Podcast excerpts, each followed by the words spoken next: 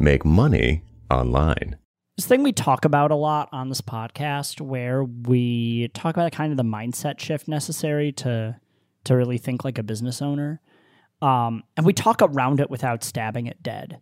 Um, so we're not gonna I don't know if we're gonna stab it dead. We're gonna stab it a few times and it might just go limping away bloody and miserable.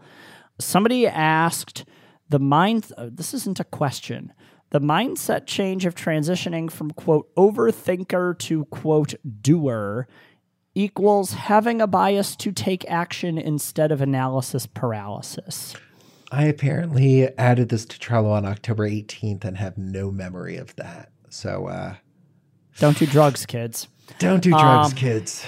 Yeah. So um but there's a sentiment in here about uh overthinking things versus executing. And I think that the biggest, uh, this is something we definitely haven't talked about, the biggest thing that separates people who are successful at business from people who are not successful at business is people who are capable of executing.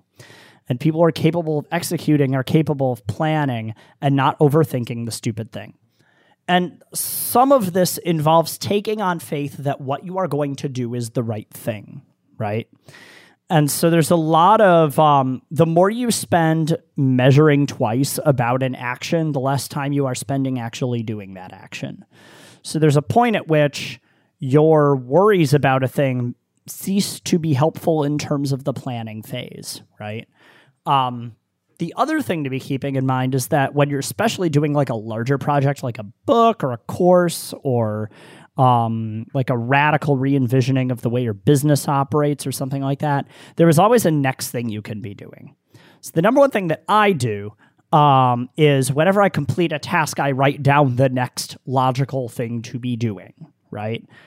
Um, and then I make, I put that in my to do, and that's the next task I have for that particular project. And if you aren't doing that, you're going to forget. I'm at least absent minded enough that I forget. Um, beyond that, the the initiative to begin. I mean, that gets into a little bit of therapist territory, right? Like nobody's going to start the thing but you, right? We've talked about this on skip steps one and three before, um, and I think the sentiment there is very much the same, where you're taking action and actually doing the thing. Mm-hmm. I know that I when I think back five to seven years, I was very much an overthinker. And the last five years have been transitioning to being more of a doer. And one of the key, one of the key points I had to accept was to be a doer, there's going to be some amount of dissatisfaction or feeling that it could be better, but around the work I produce. But I will become known for what I do and for what I ship and for what I put out into the world. So if I get stuck overthinking and overanalyzing and overplanning, but not doing, not creating, I'm not putting anything out into the world. So I needed to accept it's okay and actually necessary to put things out that I feel are average or slightly below average and just get the things out there because once I get one thing done, I could move on to the next thing. And maybe today's email sucked. Tomorrow's is going to be better. Maybe this launch wasn't as good as it could have been. Whatever. At least I was able to do the launch. Now I can move to the next thing. Accepting that completing a thing, as you put it, lets you identify the next thing you need to do.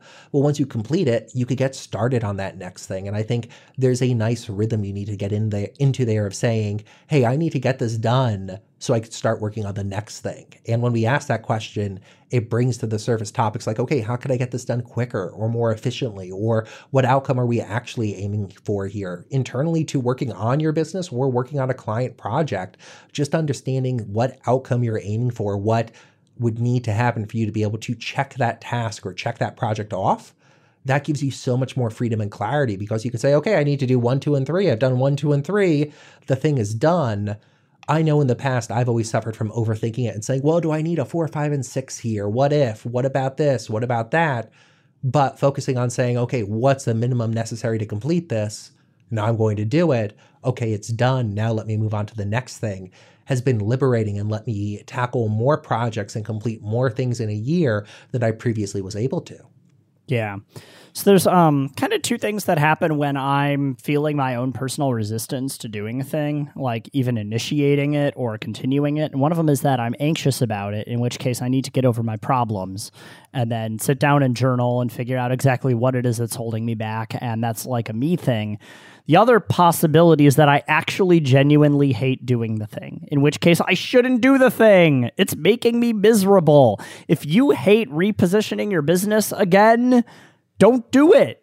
But if you uh, you can't mistake hatred for the thing for like something that's actually genuine about your like anxiety around it, right? That's like something that you need to personally resolve.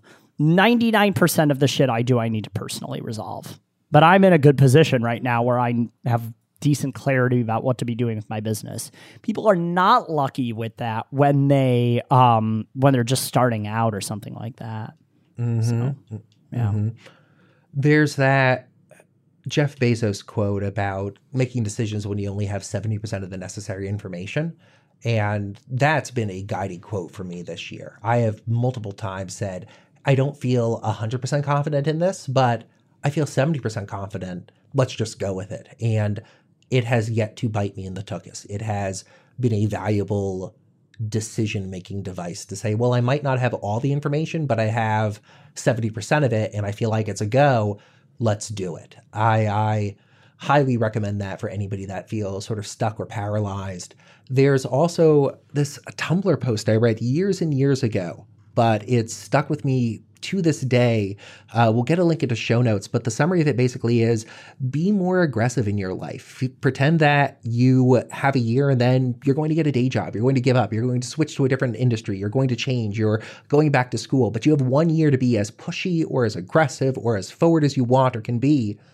Go and do it and see what happens. And what I've discovered is by following that as a directive, by having that as something that I live by, I naturally say, hey, what about doing this thing or taking this chance or trying this project? And it leads to more opportunities. I'm fond of saying that the best way to get a seat at the table is to show up with your own chair and to just sit down. And I think this idea of being more aggressive in our actions and making decisions with a little less information than we're comfortable with play directly into that. It makes it easier for us to say, hey, let's try this thing but I think the third thing that couples into it is becoming good at recognizing when you're heading down the wrong path or making a mistake. You launch a new line of business but decide it isn't right, or you pick a new positioning or target market but then say, Ooh, I don't like working with this group. Great. Say, hey, I made a mistake.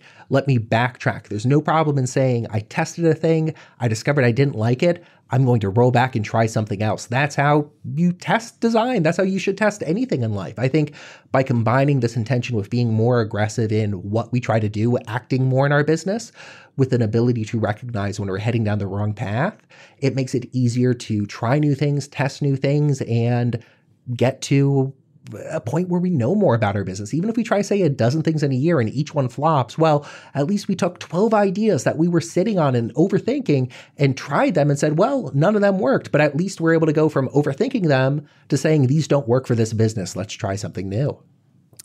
Um, I don't get the people who seem to act as if they don't have only one life because the instant you know that you're going to die, and I know this is going to get real dark, but like the instant you know that you have one life, or maybe you believe in reincarnation, I don't. Um, when you know you're going to die, that's a big fucking motivator. That's that's the real thing. And Steve Jobs even talked about this in his Stanford commencement speech, which he was wrong about a lot of things and then died, but he was right about this. And he acted he, he really walked the walk. He actually took action on it and lived as if there was urgency in his life. And if you aren't doing that, um, you need to start. That's that's the real thing. You need to live intentionally and carefully, or I mean, that's a bigger motivator to get started with a project than anything else that I can think of it's a bigger motivator, I think, to decide what projects to work on or what to focus on. Like, you're absolutely right. When you put it into the scope of you get one life, you have 30 to 60 years left on this planet, what you gonna do? It, it sets a fire under your tuchus in the right way. It motivates you to say, hey, if I'm to spend five to 10 years working on this thing, do I actually enjoy it? No. Okay, I'm to jump and do something else.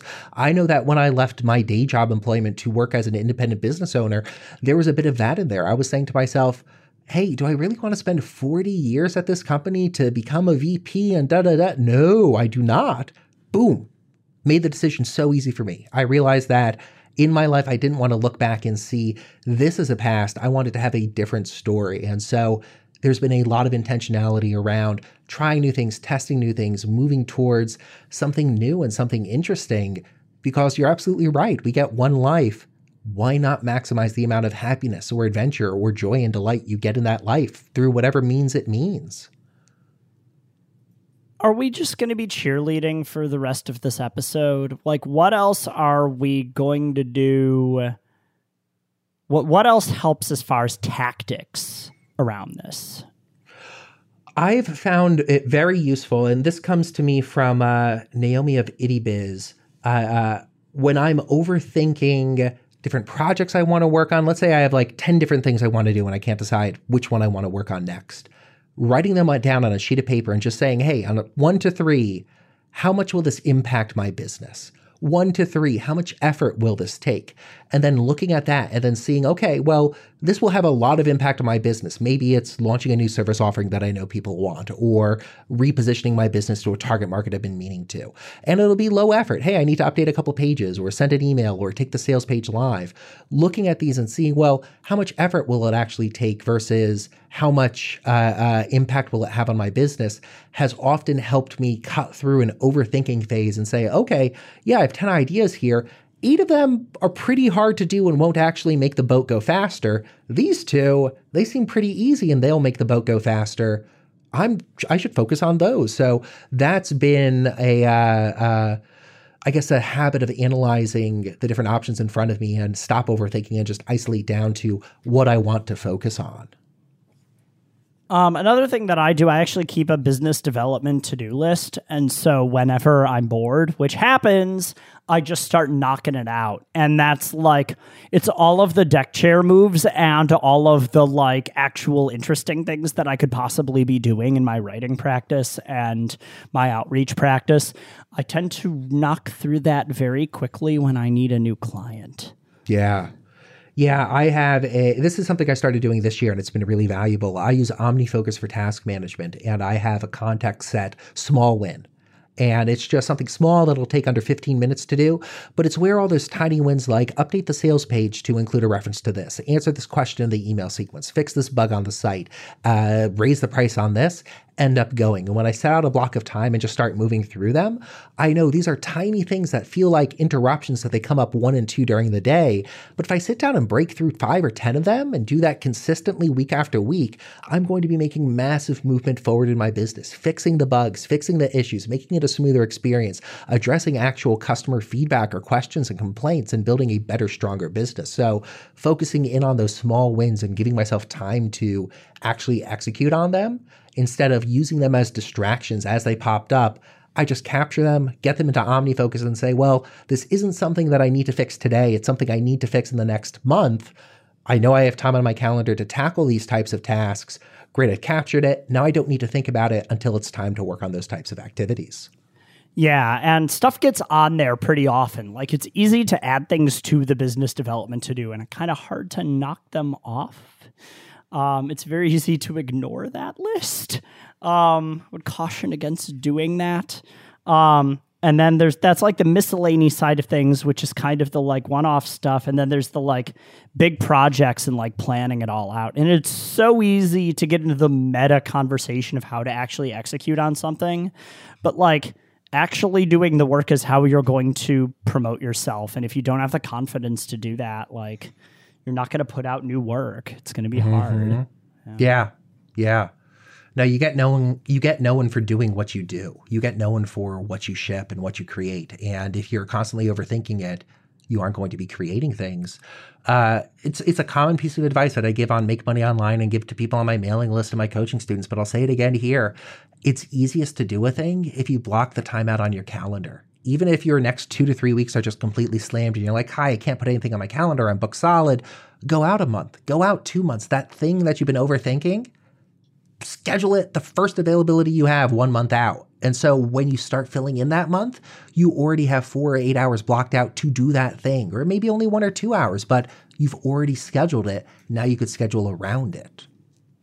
Um, yeah, and also like the idea of being quote booked solid is a fake idea. Mm-hmm. It really is. You could be booked solid, but like you'll make time for something if you actually care about it. You right. choose to do the things that you do. Mm-hmm. That's it. Mm-hmm. You will make time if it matters to you. Mm-hmm. Mm-hmm. Yeah, I completely agree.